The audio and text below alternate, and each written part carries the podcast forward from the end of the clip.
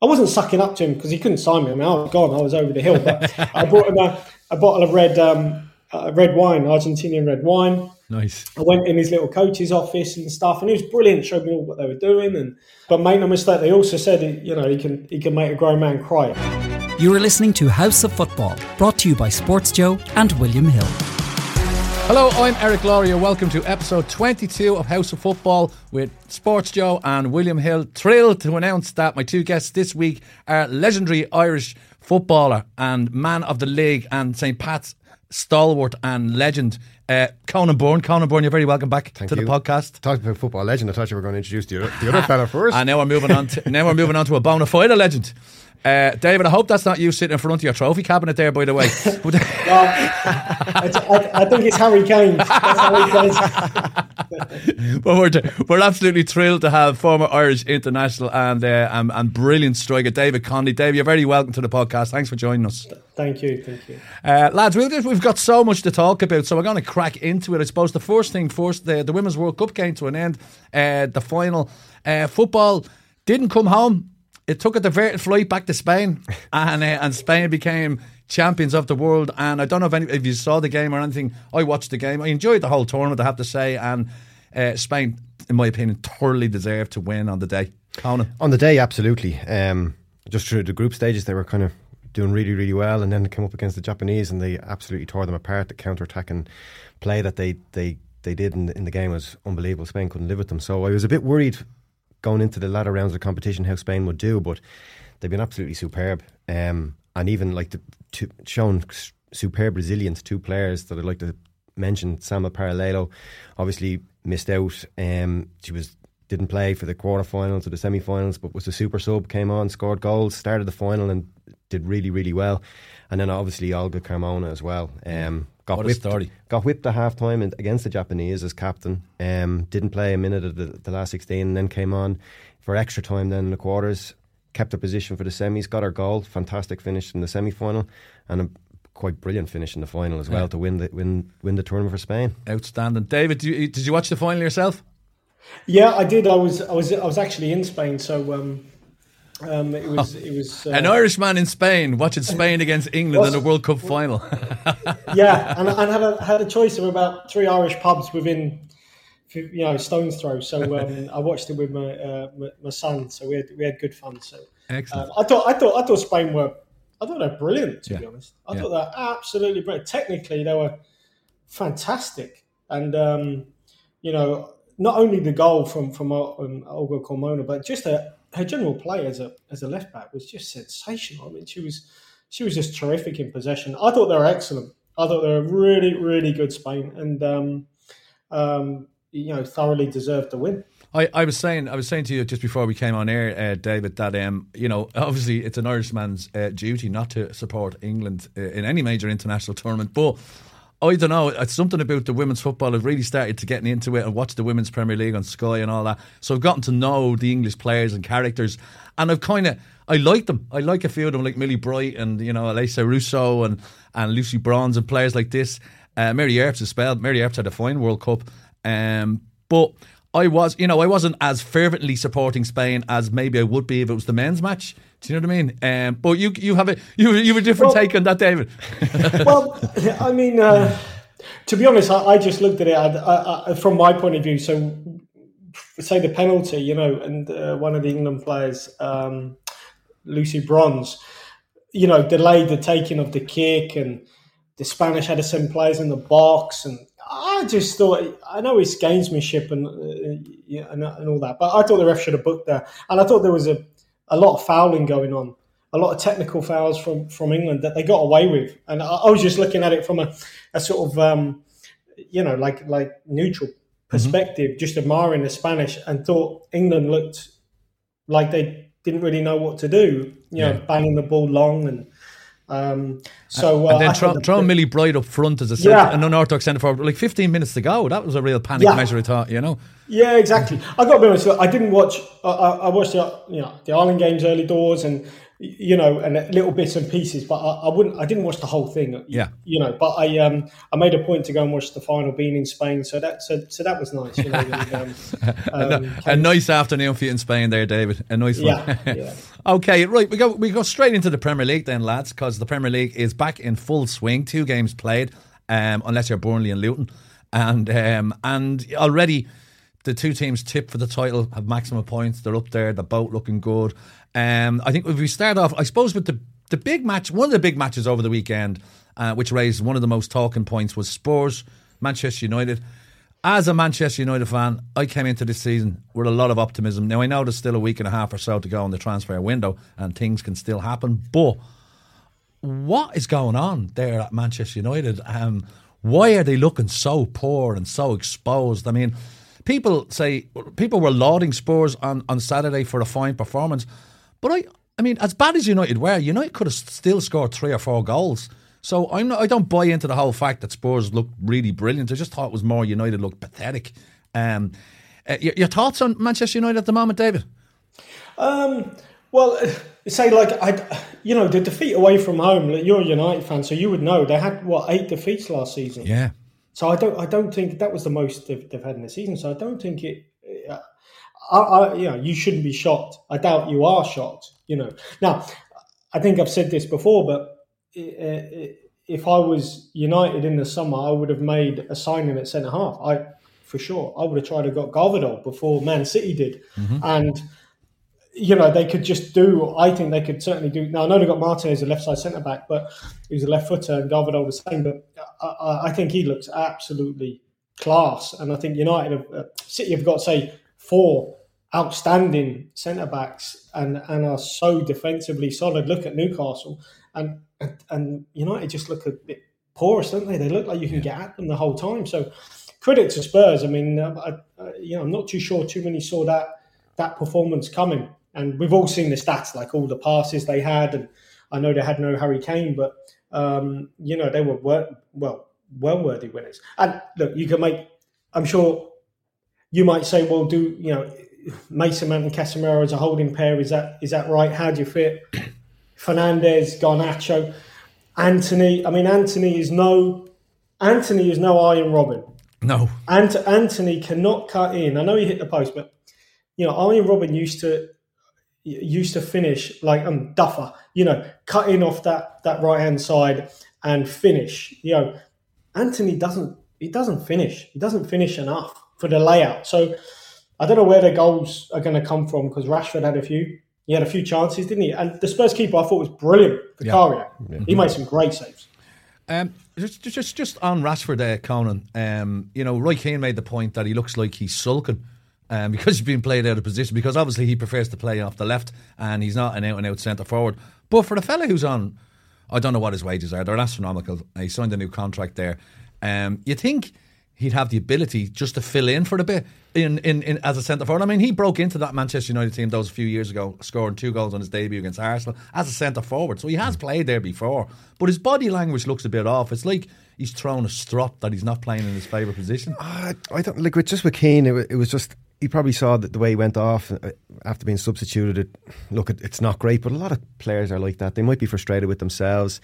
Um, we all know Rashford's best position is coming in off the left and, and getting shots away because that's what he's really good at. Similarly, but not as good as Thierry Henry, the way he come, cut across players and, and, and, aim into that far corner.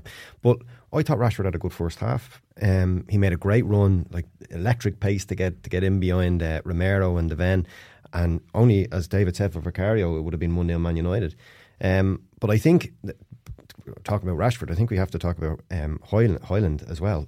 They pay 75 million for a player that only can only play once a week at the moment. He can't play two games in a week. Why not pay the extra 25 million and get Harry Kane, a proven goal scorer um, that knows the league inside out, that can score goals in the Premier League? So that's the one. That, that's the worry that that I would have felt is that they why didn't they just go all out and sign Harry Kane rather than a 20 year old Norwegian international that's done really well at international football, not so much at club level and that can't play two two games in a week. Yeah, they're buying potential there, I suppose. Uh, David, we can come to you saying a lot of Manchester United fans saying the problem is in midfield, um, and we touched on it briefly there.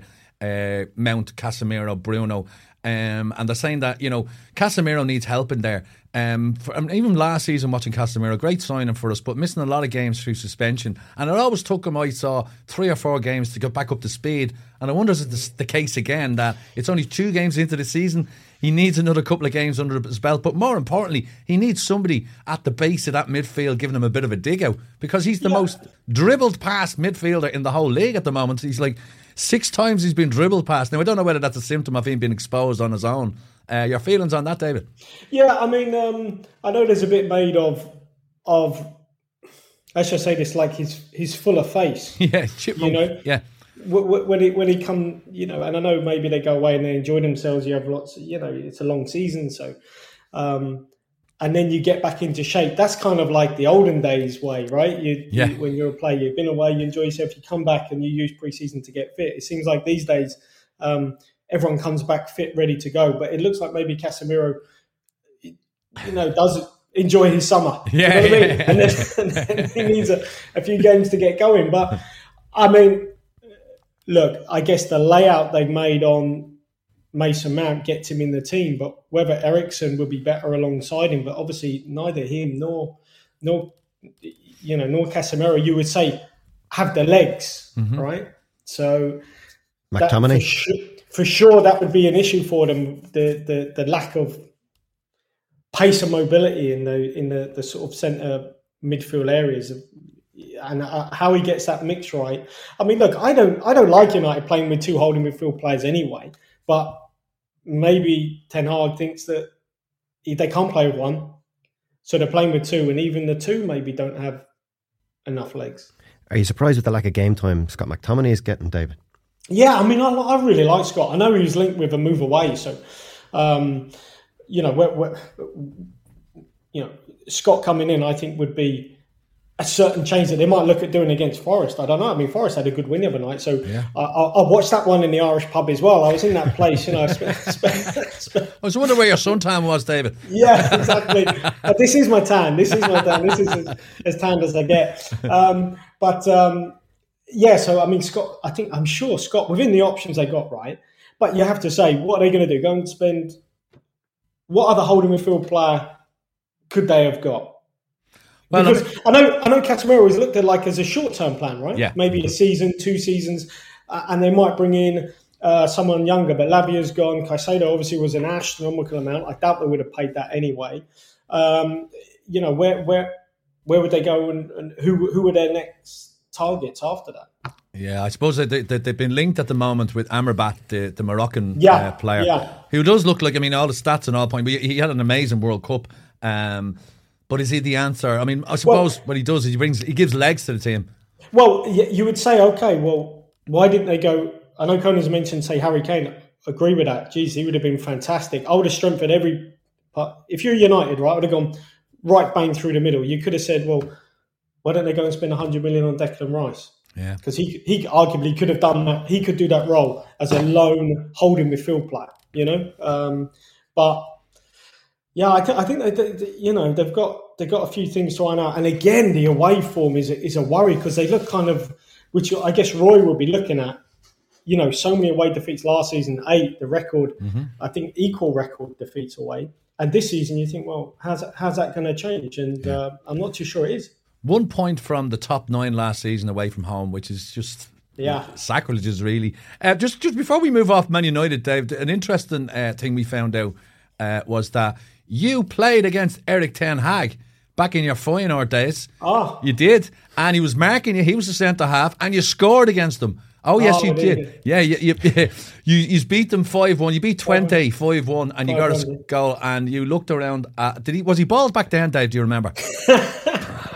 uh, geez, I, I, I, don't know, but that that that was. Um, I think that might have been. I don't know if it was my debut. I'm not sure, but um, Look, I think. Ah, you do uh, know, of course, you know. I, I, I, I, swear I, I, don't, but I mean, if it was. Um, uh, uh, yeah, he's look. He's done very well, right, yeah. uh, Eric? He's done. He's he's done very well, but I certainly think he needs them. What they would do between now and a week, or whatever is left, uh, I'm not too sure. I mean, he's look. He's, he's put his goalkeeper in, right, which is which is Um, one thing, there's quite a few new goalkeepers come in, but Yeah. you look at how Vicario done, and you would have gone, well, you know, I know it was a lot of money, but Vicario looks like a really good signing for, for the money he was.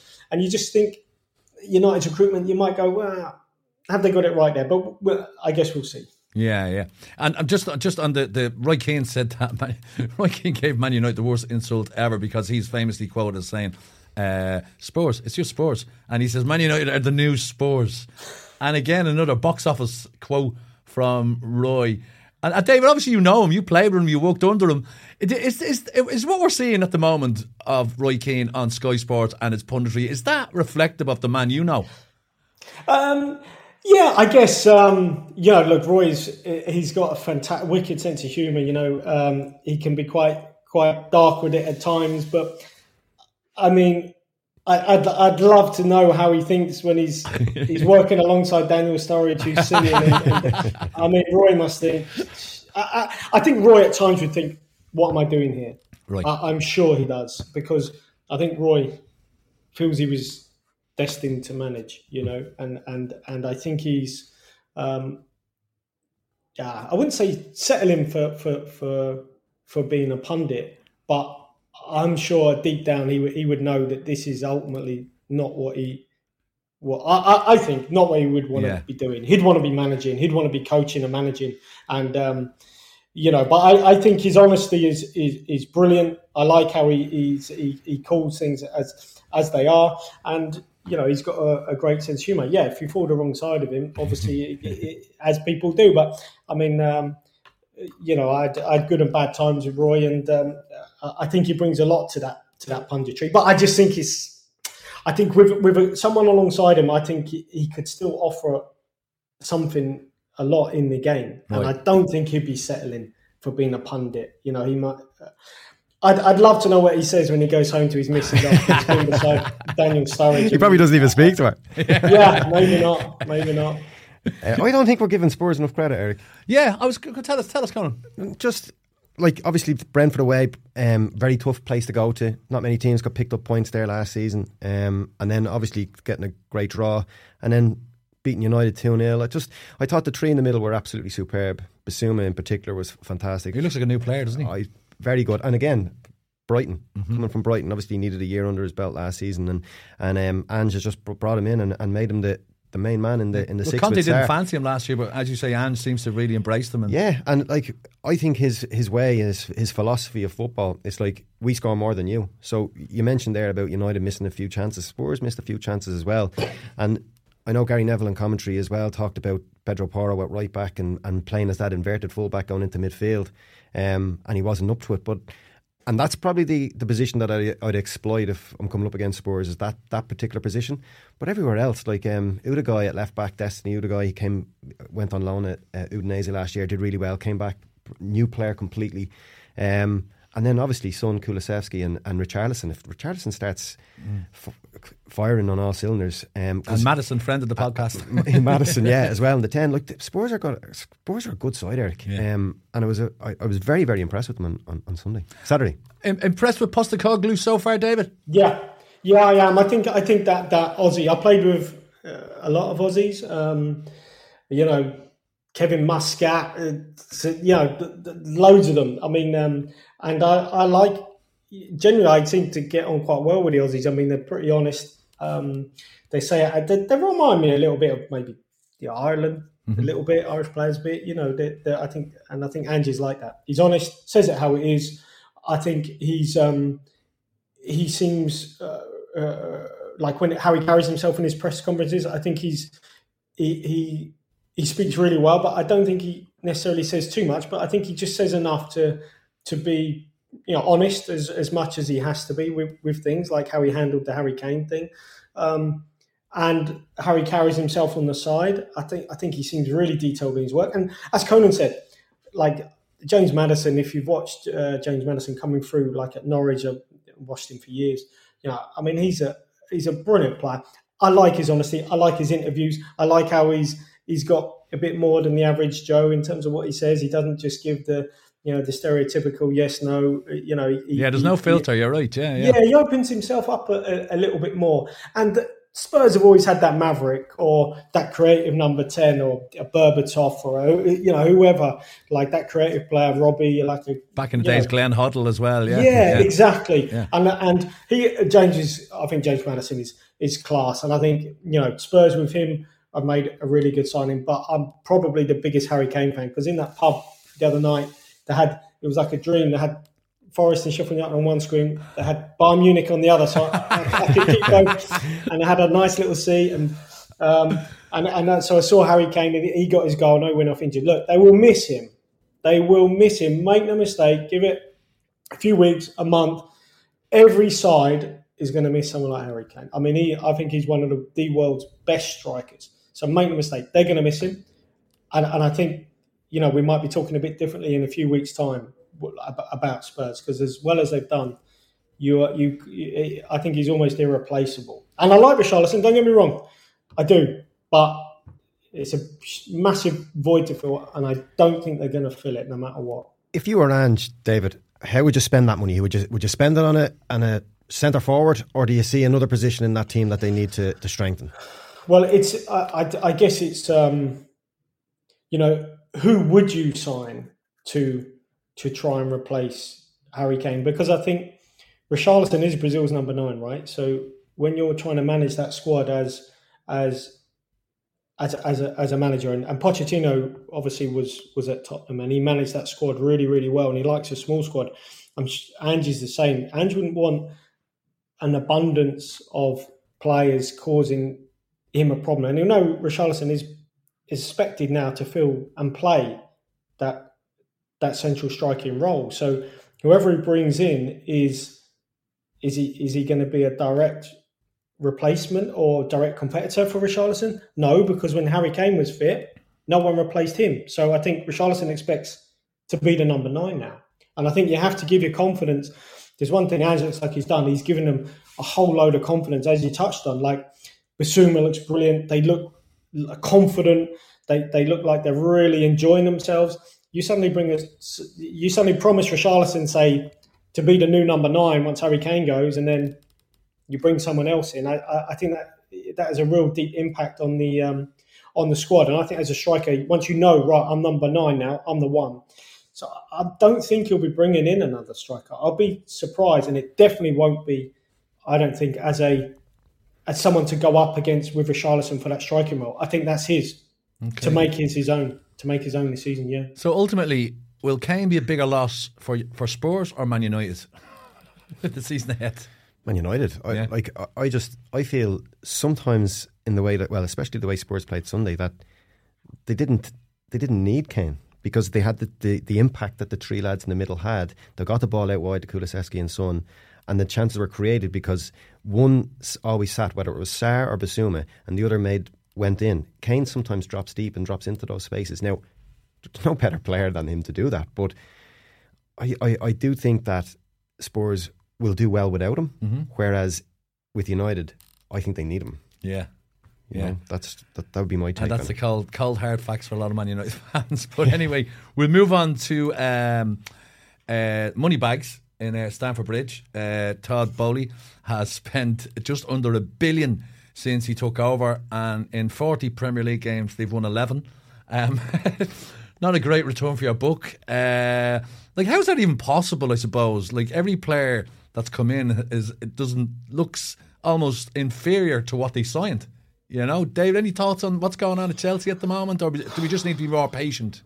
Um, I, th- I think, yeah, I guess I think um, I look at how West Ham played, right? Yeah. And what did they do the first few minutes, which is, I guess, you'd say, right, Chelsea put it in the corners with the players West Ham have got. Yeah, play for uh, territory, play for throws, play for corners, and we'll put it in the box. And I thought they did that brilliantly. I mean, Ward Prowse looks like a great signing. Um, he put two corners in. So if you look at how Chelsea marked, so they had, which a lot of teams do this, right? They have the zonal players, the bigger ones, mm-hmm. yeah, along the six yard box or near post area, and they kind of leave the back post not free, but it's less important, and you might have smaller players picking up bigger players. Well, you saw from the very first corner, if you saw the first corner, Ward Prowse, brilliant ball, deep delivery, back post. They they nearly get they nearly score off the first corner. And then you go, right, okay, he's got his arm up again. Second corner, where's it go? Back post. So straight away they've done their homework and gone, well, Chelsea load the near post area of all their big players, Thiago Silva, etc. So when we're when we're coming in, we're aiming it deep.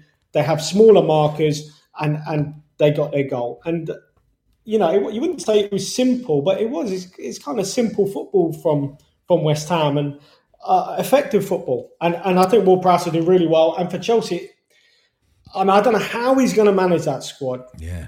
Poch, because he's got so much deadwood out. But when I, I left Southampton when he took over, and um, I went back in there, I I actually bought a bit. I wasn't sucking up to him because he couldn't sign me. I mean, I was gone. I was over the hill. But I bought him a, a bottle of red um, uh, red wine, Argentinian red wine. Nice. I went in his little coach's office and stuff, and he was brilliant. Showed me all what they were doing and uh, the training, and, and a few of the lads were saying to me, "Geez, I mean, like he was they were he was breaking players that that they work so hard." Oh, really? So, yeah, like, was this like the pre-season Yeah. training, David? Yeah. Yeah, they worked. Let me tell you that some of those lads at Southampton said they never had anything like it. Wow. I mean, yeah, he works them. You, you know, it's hard to put into words like that, that. How hard they worked and how detailed he is. So I'm a big like fan of his, um, and I think as a manager, I think he's he's superb. But I think it, it make no mistake, he's got a bit of a job in how he tries to because they look they look pretty good preseason. Yeah. Yeah, they looked pretty good in that in the, some of the games in America. They looked pretty good against Liverpool, and um, I guess going to West Ham, it was almost like they they uh, I don't know they got like, they got a few. He's got a bit of work to do. Yeah. Make no mistake. And West Ham done them pretty simple football for me. How they done them, certainly with the first goal. And like you, you mentioned there, with the he was you, you, you- the bottle of red wine and the, the little coach's office and all that, and the players uh, said it was the hardest thing they. But did they? They obviously bought into it though, David. So Yeah, he seems to be a manager that, that players like to play for. Yeah, but make no mistake, they also said he- you know he can he can make a grown man cry. I mean, I Right, think, which I think you know all the all the, the top managers can do that, right? They can put an arm around you, but you know if you're not if you're not pulling weight, you're not you know you're not good enough. Then then he he, will- he will certainly uh, takes no prisoners. So he I think he will get it right, but I think it's it's going to be a bit. But and I think that performance was probably a bit unexpected, and that, I wonder how they do against Luton. You know, because Luton uh, play a bit similar Yeah. to West Ham. Obviously, they don't have West Ham's players, but they were so direct, Mm-hmm. play a similar way. Uh, And they're at home, Stamford Bridge. I mean, I imagine they'll be, they'll obviously have enough for them, but it'll be a difficult game. Yeah, conceding set pieces will be a worry for them, I Mm. suppose. Just going on Chelsea, like uh, it is a mammoth, a big task for Poch, but that's why he's been brought in. Like there's an interesting stat there. Uh, Chelsea in the Champions League final in 2021, they named the squad there at the weekend of 23 players, and only two players from that Champions League squad only two years ago remain, and they're Thiago Silva and Ben Chilwell. Um, so. Do you, it, it is a mammoth task. We just need to be patient with Poch. Yeah, I think so. Um, there's bit, been a huge rotation of players. Obviously, a lot of a lot have come in. A lot of talk about Caicedo's performance when he came on. Look, it's his first ti- first start in a Chelsea jersey. Even with the transfer fee, nerves are going to kick in, um, giving away the penalty. But look, he'll recover from that. Absolutely no problem. And like it was one all before they missed the penalty, so they could have been going in at half time two one up if Enzo Fernandez had taken that that cha- that that penalty uh, that spot kick. And that would have put them two one up at half time, and it would have been a different game altogether. The disappointing thing for me, I think, would have been when Aguerd got sent off with 20, 25 minutes to go. That Chelsea didn't really Exploit it. exploit it as, as much as they could. I do think Nicholas Jack- Jackson will score goals. I think he's a really, really good player. Um, and then with the, the way Poch plays, and, and like David said, he has the capabilities of managing a squad. We saw it with PSG. He had three of the standout players in world football in the same team, and he managed them particularly well. So I don't think that's going to be an issue. But he does have a mammoth, mammoth task in getting Chelsea Champions League football this year, in my opinion. And I wonder is uh, is Todd Boehly the uh, he hasn't shown it so far to be the patient type. You know, you wonder if if Chelsea do struggle over the next few weeks and months, will the pressure ramp up and will Ted Boehly have another blow another gasket and another manager poss- coming in? I, thi- I think he'll. Uh, I think he'll give Pot, uh, Pot patience. patience. Um, I think that's key now for, for Chelsea going forward. Is that they do, do need a bit of stability in the manager in the manager's chair. Um, bit like your stability there, Eric, in, in the podcast chair. Oh, you, Yeah. you better believe it. Colin. but but Todd, Todd Boehly, like I mean, like all that money he has, why doesn't he just buy Brighton? You know, and move to Stamford Bridge. Like you know, I mean, that's what he, he seems to be taking him bit by bit.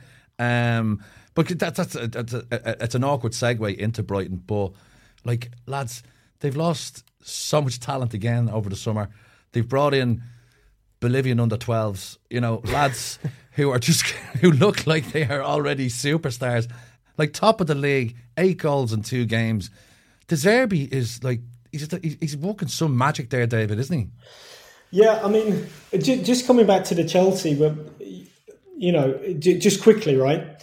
There used to be a squad of loads of wingers, and they got rid of all the wingers, and and now they've re-signed wingers, but they're not playing with wingers, and then they're spending tens of millions on uh, Mudryk, but the, it looks like Hudson Odoi, who was going to be the next best winger, is going for like a pittance. Yeah. So it's just not joined up thinking at all. And uh, like a few years ago, I was told a story that that they had a big inquiry at Chelsea after signing a particular player, and who didn't who didn't work out very well. And I, I was told this on really good, you know. And so they did a big investigation. They actually then asked for the flight details of of the recruitment when they went to watch this player and did the manager go and everything. So, like, and they they got it all back, and you know, there was obviously, and they've changed around the, the director of football, technical director, Emenalo's gone, and all this sort of stuff. So, that was a player who didn't cost as much as some of these players they're signing. So, I, am sure Todd Boehly at some point is he, he will have this this tracing like hmm. me- like process in place to make sure that yeah yeah because accountability at some point these hundred million for this, sixty million for that. You want to make sure you know. Look, he's he's earned his money. You don't want to be blowing it as. Uh, you want to be making sure these are the right signings for the right sort of money. So and and it looks like for a long time they've they, they haven't they haven't made them. In contrast to Brighton, who what a great segue that was, right? In contrast to Brighton, you know, who, who I mean, I've seen Brighton so often. The amount of I, I remember praising De Zerbi probably two seasons ago, saying he was up there with Pep and and someone hammered me on Twitter, some wow. someone some and said, "What you on about?" And then Pep said, "De Zerbi's the best uh, playing out from the back in world football," and I sort of sent that back on, on Twitter or whatever. and, and that's not to be an out all. but when you when you watch them, and some of the lads I played with, like Adam Lallana at Southampton, uh, Adam Webster, I played with at Portsmouth. Um, they're now working under De Zerbi. You know, they say he's just uh, absolutely incredible. And what makes Prince, him so good, David? Well, they say he is. Um, they say he's uh, uh, unlike Graham Potter, right? When you used to go and watch Graham Potter, because Aaron Connolly would be there and he'd be on the bench at times, and un, unlike um, say, because when you work for the media, there you're really close to the technical bench. You're a technical area. You're like, you know, you could you could nearly tap the subs on the on the on the back sort of thing. You know, you're only about five, five, five rows in front or six rows, something like that. You know, so you'd see an awful lot, and you'd see Graham Potter, and he would very, as we know, Graham Potter is completely different character to De Zerbi. I mean, he would he would barely sort of ever get ruffled. Very calm and composed. You know, Roberto De Zerbi's got a bit of that temperament, and he is not afraid to to be aggressive on the sidelines. Um, I know he's been sent off before so he's got the balance, I think, to do both. To be quite tactile, his players really enjoy playing for him, but he's he's ruthless at the same time, which I think all the top managers have. His technical detail, they tell me, is outstanding, like absolutely outstanding. How they've developed, like they're playing out from the back, sort of, which is I love all this. You know, two centre halves, another two in front of them. They make a kind of box, and and they play in such small areas, and you know they work religiously on it, and tactically he's he, he's done great in terms of how they overload the middle of the pitch. Very high risk. I mean, you spoke about Harry Kane dropping in. I mean, I watched Evan Ferguson there right a few times. Evan plays like a, a number ten a lot of times. I mean, he drops in like centre mid, links the play. Sometimes they don't even have a striker. It's fascinating to see like how, how they do it. And yeah, De Zerbi's top top quality. You think, think probably Brighton's biggest challenge right now is probably keeping hold of De Zerbi now at this stage. Yeah, I mean, uh, yeah, absolutely. Uh, look, don't get me wrong; they've they've lost great players. They've lost Graham Potter in the past and rebuilt, but I, I think De Zerbi is, uh, you know, he is something special. He's, as I said, like a, a, couple of seasons ago, I think he's the next great. Super, he looks like a super coach. Mm-hmm. You know, looks like he, he can do he can do everything and pretty ruthlessly moving on from Caicedo. He's gone, bang, we're on to the next, and they're focusing on their next game. And I know we're going to touch on the few of the Irish lads later, but you can you imagine Evan Ferguson, the, the, the education he's going to get, even if he's not starting? Imagine how much he's picking up, learning. Mm-hmm. I mean, I'm, I'm looking at him thinking, I'd love to be you now, you know, because you're, you're going to get the education of a. He's going to make him into for Ireland. It's great. He's going to. I think he's going to make him into. It's the perfect environment for him, isn't it? Really? Yeah, yeah, absolutely. Yeah, yeah. you're you're right there with De Zerbi. Like you're looking at that box that you talked about, the two centre halves. You're talking about Lewis Dunk, Adam Webster, players that aren't regular international footballers, but play as if they're top class European centre halves. Yeah. And it's just the way that he has them doing that and playing that. And then you have Estupiñán down at left back. James Milner played right back the other day. And he was he was excellent, but it's going forward where they're so exciting. You know, you have Mitoma dribbling in, brilliant finish. Julio Enciso, 19 years of age, two assists for Solly March, re- rejuvenated player. Pascal Gross then just sitting in behind. Like it's it's they're so exciting and, and so enjoyable to watch. Brighton. Oh, they're they're my go team go to team to watch on the on the television. Now I know City are you know brilliant, this unstoppable machine, but for pure entertainment and enjoyment and of the beautiful game, Brighton are my go to team to watch. Just love, as you mentioned, Dunk and uh, and Webster at the back. You know, not, not, not they haven't had amazing careers. They're good, solid pros. But what I noticed about Brighton, I watched Brighton on, on Wolves on Saturday, and every single player seems so comfortable on the ball, receiving possession in tight areas and, and playing out. And that comes from the manager. Yeah, that always comes. That comes from the top down. They're they're not afraid to get on the ball and pass. If it was, there'd be a fear factor put in there where they'll just lump it long if they're anyway under pressure. But that doesn't happen with Brighton, especially under De Zerbi. Mm. Have you seen? Uh, have you? I don't know if you've seen that. The it's this little nuance of the two centre halves, say Webster and Dunk, and and like Dunk is way better on the ball than people think. I mean, he's brilliant with the ball at his feet. And and what they do is they put their foot on top of the ball, almost like a Brazilian style. And it provokes you to either, well, you're going to close us down or not. And they wait till you you go and press them.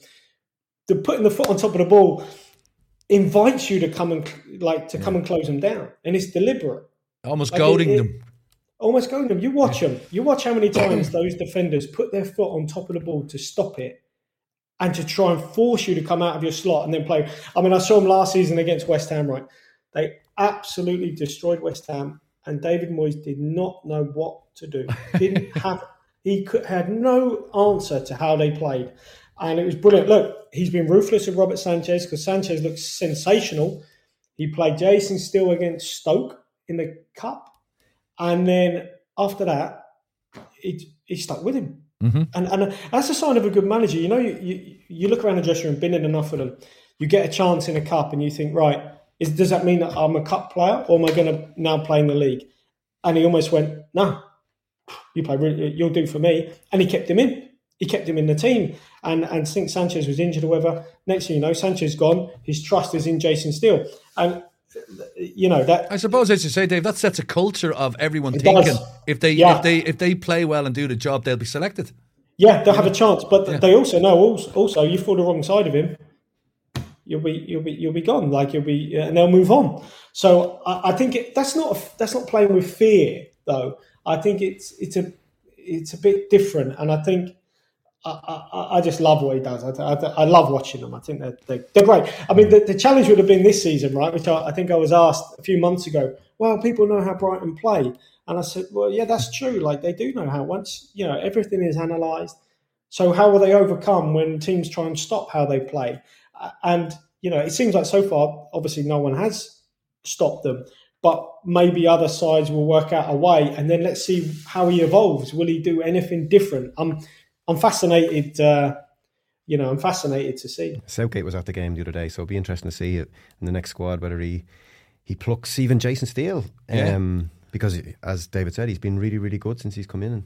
Is have, have, have, have either of you ever played under a manager who was just tactically above anything you've ever seen?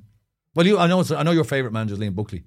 Yeah. So he'd be the man. But like Liam, obviously, is a, an astute manager, highly experienced. But well, I'd say I'd say ask the question, David, David considering international um, experience. And... Well, I mean, like uh, it's always difficult. Like uh, there was one in Holland who was uh, Bert van Marwijk, who was. I mean, the Dutch I know are renowned for like being big on their tactics, which Total is football true. And, like, yeah, yeah. but but I probably you know learned a lot. I mean, I know Declan Rice has said this about Mikel Arteta, which was a, probably a bit of a slight on on West Ham and David Moyes, but he learnt more in a few weeks. And you think, well, Wow. you know, but but you, you know when I can't tell you the, the thrill that you feel like you're learning stuff, no matter what age you are, young or old, under a top coach. And you know, I played for under loads, and it doesn't. They don't have to have a foreign name. You know, um, you know, Mick was brilliant. Mick McCarthy was brilliant in his way, etc. But I think for tactically, Bert van Marwijk, who ended up he ended up managing Holland. Like I probably caught him when he was on the way up. You know, you catch those coaches on the way up, and you know, you, you're sort of learning off them. And did he just what- make? Was what it? What, what was it about him, Dave? Did he just make you think about things a little bit differently? Yeah, exactly. All that it, it, it would, you know, in in various with and without the ball, in various different ways. Right. You know, um, that we probably haven't got long enough to go into, but.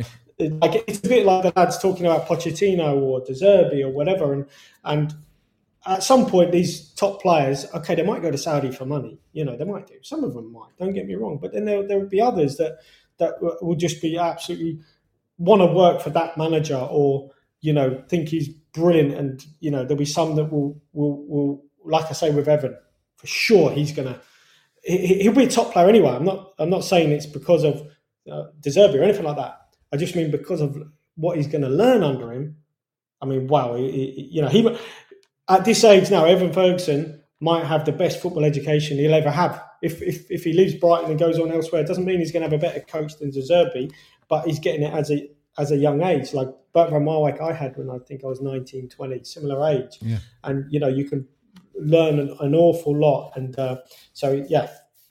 Um, that's that's the Brighton love in done with now, Colin. let's let's be honest, we all love Brighton.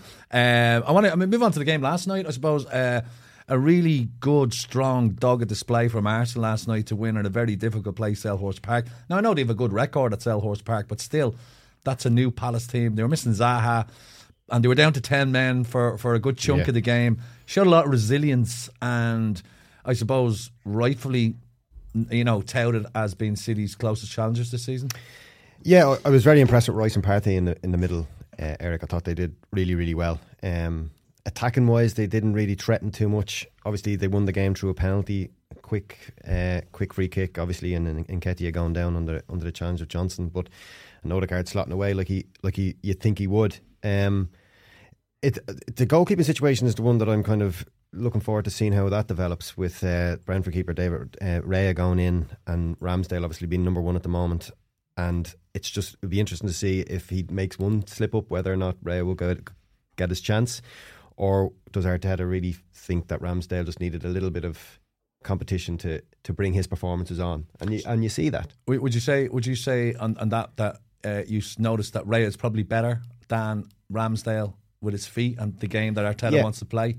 I think that, but I think Ramsdale's a better goalkeeper in terms of shot stopping Right. and and uh, that. But it, playing out from the back is so important now as a goalkeeper, and we see with with the likes of Jason Steele, the way we talked about there. Ederson, obviously, we at Newcastle pinging 70, 70 80 yard balls. Onana did it uh, um, Yeah. as well. Um, so that is so crucial to be a goalkeeper. Um, but with Arsenal, obviously, T- Timber went has his ACL. Tomiyasu comes in and gets sent off. Needless, needless send, sending off. Um, Very harsh, actually, wasn't it? It was. I mean, yeah, the- I don't know. The second one, like he did, uh, letter to the law, he pulled him back, and it, it I, no, I suppose, I suppose it's the first one I, I was kind of because like it was uh, well eight seconds or something he took on the throw and he got a booking for that and Yeah. someone else had a throw and it was 15 seconds and he didn't do anything. Yeah, I know. It's You know? consistency. That's what we always Yeah, we yeah. always say. But look, I think Palace will be fine though. Um, I thought they, they did okay. Um, Eze's a, a very they need to hold on to Eze. He's a fantastic player. But a- again, Olise as well. Talk of him going to Chelsea, uh, but new contract signed. So we'll see what happens there. Your, your thoughts on, uh, on on Arsenal, David? Yeah, I mean, it's, I think they got. I think they got very lucky with a penalty because um, this is a routine on the training ground, right? Uh, the quick free kick, but the block, which I thought VAR would pick up. Yeah, absolutely. I mean, t- Thomas Partey. It, it, it, I've done this exact free kick a thousand times. You know, we've worked on it in training. And right, someone will get the block on. I'd be the striker running in like Nketiah. You know, and his party. I couldn't quite. I don't know if it was Doucouré. I couldn't quite see uh, on the on the replays who he blocked, but he goes to ground. Whether it's Lerma or Doucouré, I'm not sure, or Schlupp. But on the VAR, forget the penalty, and they're looking at offside. This makes me wonder, like, do they know what they're looking at? Because as a as a pro, a former pro, you would be working on blocking. Right. This this free kick, this is not a penalty unless Thomas Partey blocks, and that that is a free kick, like it, it, it blocking in the box. So, I mean, people might say, well, no, it's not. Well, that there was no intention from Thomas Partey to do anything apart from block, and it look it worked. You would say Palace, well, he got too tight, he got the wrong side, um, but but nonetheless, the referees are looking at this, and what do they think that that was an accident? Well, like accidental, as it happens all the time. Yeah, exactly. So. I, lo- I, the, I like the way I like the way that it wasn't given though, uh, David, because in set pieces, as you say, you work on those blocks so regularly. So if it was chalked off, I don't think there'd be as many goals from corner kicks and free kicks as, as we'd, we'd like, maybe. Yeah, but then by the same token, you go back to all these VR decisions and you and and they labour over them, and you go, well, if if you're going to spend that much time on contact in the box, this that you know, uh, hands by the side, whatever it may be, by the same token, you have to then do the same on things like this because that was, uh, I guess, helped help get them the goal. I mean, like, I, I don't know. Like, I, I, would like it if it was me because if, from an attacking point of view. But then I think, well, if you're going to be so detailed on your VAR, do they even know that that was a deliberate block? You don't even know whether the referees have acknowledged that. They've had the internal discussion, allowed it to go, and they, they've given the penalty. Or they just assume that that was just accidental contact, or it's not.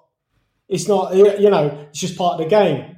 Well, the players are then having the referees over, if that makes sense, and they should know by now. I mean, uh, I, so I, thought, I thought they got lucky. Um, on Palace, I'll tell you a, a, quick story. So, as I, I mean, kind of mentioned, as a, uh, he was in my youth team. Um, when I retired, I became Millwall's under 18. Oh, right. I was going, she said he, as he was that old. We're going to... yeah. And, um, and Eze was, was, I remember, so it was my first, I retired, right? My first job was Millwall's under 18 coach, and I got the list of all the players, and I probably I don't even get I barely get my kids a birthday card, but I look down on the list, and and the the day I was starting, I just happened to look at it. You know, you're looking at the names, the pictures. I've never met them before, but you know, you want to spend the time to work out who you're going to see, who you're going to be coaching, the dates of births, and I look and I was like, oh, geez, this this lad's Eze's birthday tomorrow, and I don't think I bought a card in probably this 10 years, but I bought him one. You know, I don't know why. And maybe it was to try to, to, to think, right, if I'm going to be a coach and manager, I'll get the players on side and show that I, I care and, and, and, all this sort of stuff. But anyway, so I did I did get him a birthday card and, and um, wished him a happy birthday. And look, we got on uh, we got on really well, and I really I really really like him. That didn't stop him getting released. right, right, right. So now he, he's been he played Arsenal uh, last night, and uh, I didn't see all of it because I was coming back from a holiday. But the bits I saw, you know, and my son is the biggest fan. He's like, he's amazing. He's like sensational. You think he he should have had a penalty as well, mm-hmm. um, but he got released from Arsenal, got released from Fulham, and then would you believe it? He got released from Millwall, and it's a it's a it's a not a cautionary tale for for clubs and this that and the other, but you know Millwall at the time couldn't they literally couldn't carry another pro who the first team felt couldn't go and play in the first team. Right. You know, and the first team at the time needed a left winger. They played 4 4 2. You know, that was Mill's DNA. You know, 4 4 2, get it wide, get it in the box. Eze was a right footer, playing off the left, cutting in, a talented number 10. You know, Millwall didn't play with a talented number 10. And, you know, it wasn't like he was at a big club who could afford to give a contract to another pro, let him develop in the 21s. Do you get what I mean? And yeah. and we can, you know, Millwall's like, you know, everything's run on a budget. We need players to go and play in the first team. Uh, and and it just shows you, you know, that, that and he never gave up, went to QPR, and here he is at Palace looking to to move on. I thought he was excellent. Anyway, getting back to it, I thought he was excellent last night. And and uh, um, I'm sure he can carry that mantle of Zaha going. Yeah. And I thought be their talisman. Yeah. Yeah. Yeah. Uh, we, we mentioned the the, uh, the, the penalty and the blocking and VAR and also uh, uh, one of my gripes against in the Spurs match was why wasn't Manchester United awarded a penalty when your man he blocked it with his hand? I, I don't care what anyone says. His hand is up, it hits his hand. The referee didn't even check it, and people are saying, "Oh, that's because they got away with Onana." I don't think that's the discussion, is it? In the VAR, there's a penalty there, lads. But in fairness, they got away with one last week, so we're not going to give it. I don't think that conversation is happening. But also McAllister. And, and obviously, as a United fan, I'm not a Liverpool fan, but I thought that was a, a harsh red card on him on, on, on Saturday against uh, uh, who are they playing? Bournemouth. Bournemouth. Bournemouth, yeah. I thought that was a harsh red card. And Liverpool are struggling a little bit in midfield, and this he has a three match ban now. Um, has- is the standard of refereeing since VAR come in gone down a little bit? Yeah, I, I- I know Liverpool have appealed that, um, so they're waiting to hear back on that. But I don't know in terms of the standard refereeing. I, I when I went to VAR, his and I'm a Liverpool fan. His his studs are showing, um, and I think that's why it went obviously then to So it's in that frozen shot. That's the problem. Where it look aesthetic. yeah instead of it looks real play Yeah. instead of letting it run and seeing what it looks like in real time. Because there's very little impact. every challenge will look poor when it's slowed down or stopped at a certain point. Mm-hmm. Yeah. Every challenge. Um, but I'd, I'd have to disagree with you over the United one because uh, I knew you I- would. no, because Nick, Nicolas Jackson got away with one in uh, in the Liverpool Chelsea game because it was headed onto him and his hands were in a position close to his body. Right. And it was the same thing with Romero. His hands weren't out; they were still a little. They were close to his body, and They were up. They were up, but they were close to him, and that's why the decision was made to, that it wasn't a penalty. Yeah, whatever, Con. Anyway, um, um, uh, Liverpool, uh, David, uh, they they do one. Um, they, they they started off the season with a draw at Stamford Bridge, and they're you know they they've been I suppose made a bit of a laugh and stock really in the transfer market the last couple of weeks with uh, players they thought they were getting in didn't come in. Um, are they still are they still some way off challenging in your opinion, David? No, no, I don't. I don't think they are. No, I think they're going to be. They are one. They're going to be right up there challenging. I think. I think City. I think the injury to Kevin De Bruyne, right? I think in my mind because there's certain players I won't be swayed on. Like I think this guy's an absolute genius, Yeah. right? I think he's a footballing genius, and I think Man City could sign ten other top players. They are going to miss Kevin De Bruyne, and well, if I'm if I'm wrong, fine. But I think his loss will help teams like Liverpool close that gap. I really, I really, really do, and I, I think Liverpool are going to be. They're going to be. I think they're going to be up there challenging for the league this season. And yeah, they play Chelsea, which is a difficult game. I thought Bournemouth played play play quite well, um, but they've they've. I think they've. I think they're going to be so so close. Liverpool, I, I really do, and I know City are going to be strong again. Don't get me wrong, but if if Liverpool could come away from Newcastle with something, I think people might, which will be difficult. Don't get me wrong, but I think people will, will start saying, "Well, you know what? The, you know, they might have a chance." Liverpool, forget, you know, I could be because I'm a boyhood Liverpool fan. I could be a bit sentimental here, but I, I- I just got a feeling they're going to they're going to go really close this season, and and. Um, I know they've lost a bit of, you know, bit of steel with Henderson going, Fabinho going, but and don't get me wrong, they will be they will miss those players. But I think I think once they've got the talent in the likes of McAllister that and Szoboszlai looks looks class, although it's soft penalty. Don't get me wrong, I think it's very soft. But I think I think they're going to be really really close. I do. Got rid of Hendo, brought in Endo. So yeah, Yeah. yeah, Energy. yeah, yeah. Yeah. Um, okay, so like I mean, uh, the opinion of so Liverpool are, are aren't that far away, and uh, I mean, we, the City Newcastle game on Saturday night was a fascinating game. Two top teams going at it, but City, I mean, it's probably one of the most comfortable one 0 wins you'd see in the Premier League. They were utterly dominant. I They thought. so impre- I really I was so impressed with them. Um, so impressed, and they didn't make a substitution the whole game. of the- yeah, Watch, watch all the other managers in the lower leagues now won't make a substitution this weekend. But he's the only manager in the Premier League that that cons- that that sometimes does that. He did it four times a couple of years ago in the whole season. He didn't Right. make a substitution, whereas every Premier League team did. Um, so he he's just so astute in what, in what he does and what he needs from his players. And he saw that they, they were being so comfortable. His players obviously weren't running out of steam. They were still had possession of the ball. I thought Kovacic was absolutely superb. I know all the talk was about Phil Foden, and he was superb. He, on the half turn, he was direct. He brought other players into play. But Kovacic, anytime the ball came near him, Newcastle players couldn't get near him Mm-hmm. because it, it was just a one touch passing in around the little triangles. Um, and I, I was just so impressed with their overall play for the for the ninety minutes. And we talked about ball retention before, but um, with Man City, it was just unbelievable. And it started from Ederson. Um, Haaland had a really poor game. Mm-hmm. Um, his touch was off. Um, his his movement was good, but his finishing was poor, and that's unlike him. So he would probably be the only player. So he is that- human that- after all. He was. He is human. Um, but with Rodri and Kovacic in there, and that's been a huge signing, I think. Um, Kovacic. Kovacic, Yeah. yeah. I mean, like, I mean, as, as, as you alluded to here, David, like, I mean, De, De Bruyne has gone for like three to four months. Gundogan is gone. You know, they've lost so much quality in there. When, when I saw De Bruyne getting injured and Gundogan gone and Mahrez gone, I'm thinking, ah, sir, surely City are going to be weaker, but they just don't look weaker. And that's probably down No. to Pep. Yeah, I mean, um, I'm trying to think. I, I I watched bits of that game, and at times, you know, the, and City's um, uh, game against against Sevilla, and, and I watched that as well.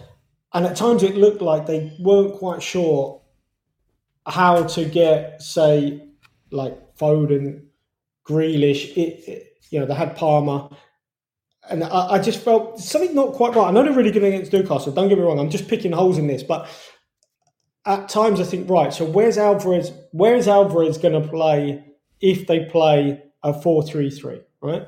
Where's he going to play? He, he, he doesn't look comfortable on the left. He doesn't look comfortable on the right. So are they always going to play with two holding midfield players? Now they played with two against Newcastle, but I'd be surprised if they play with two that many times a season, apart from maybe you know the very the teams that they're you know maybe an Arsenal or Liverpool. I, I don't know.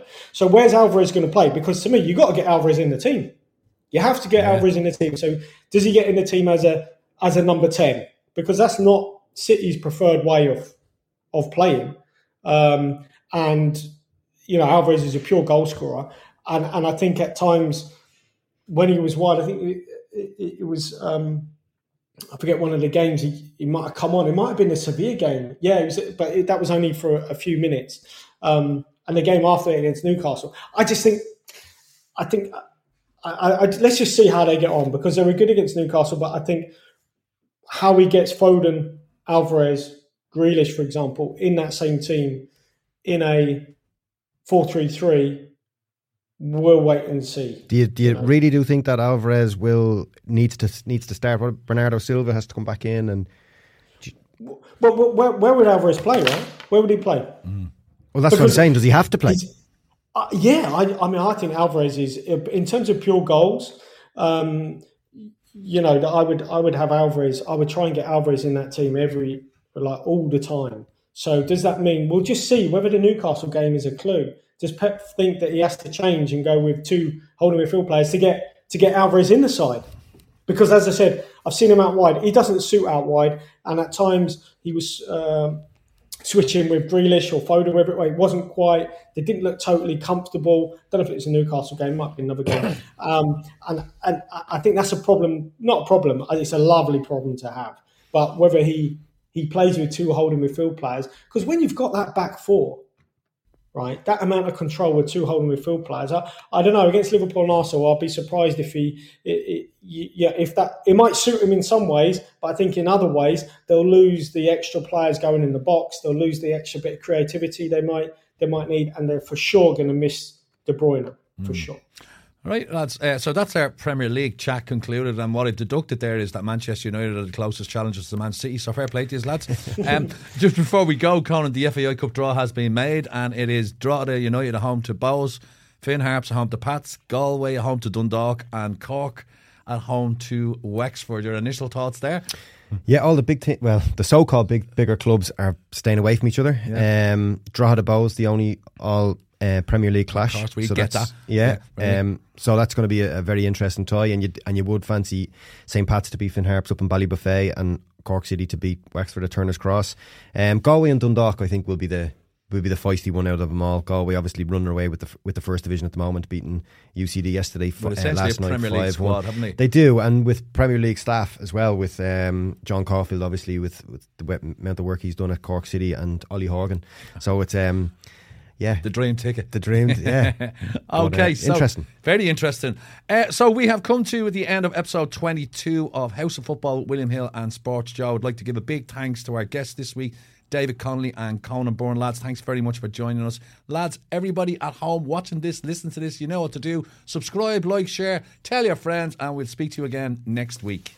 You've been listening to House of Football, brought to you by Sports Joe and William Hill.